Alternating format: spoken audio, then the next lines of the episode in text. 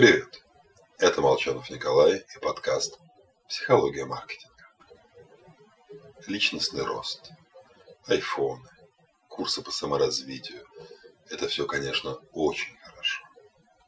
Но по-настоящему людям необходима еда.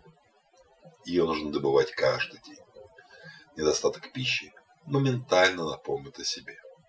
А по завершению обеда включится позитивная эмоциональная реакция. Мало что радует нас так же, как вкусная еда. Бутерброд – это всегда хорошо. И вот мы решаем поесть. Однако человек произошел от обезьян, которым требовалось лазить по деревьям.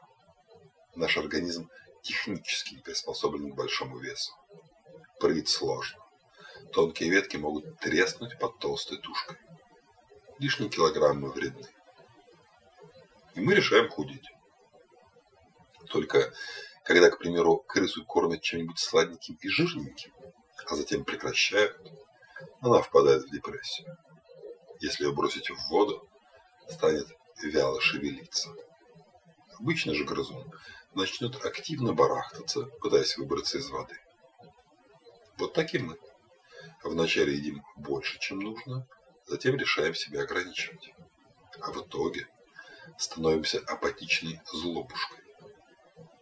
Проблема в том, что со стороны этого незаметно. Люди систематически недооценивают степень влияния внутренних факторов на состояние собеседника. Мы ищем причины, по которым начальник орет, он просто устал или голоден. Сытый голодного не разумеет в прямом смысле. Поевший покупатель гарантированно более добр, мягок и склонен к авантюрам.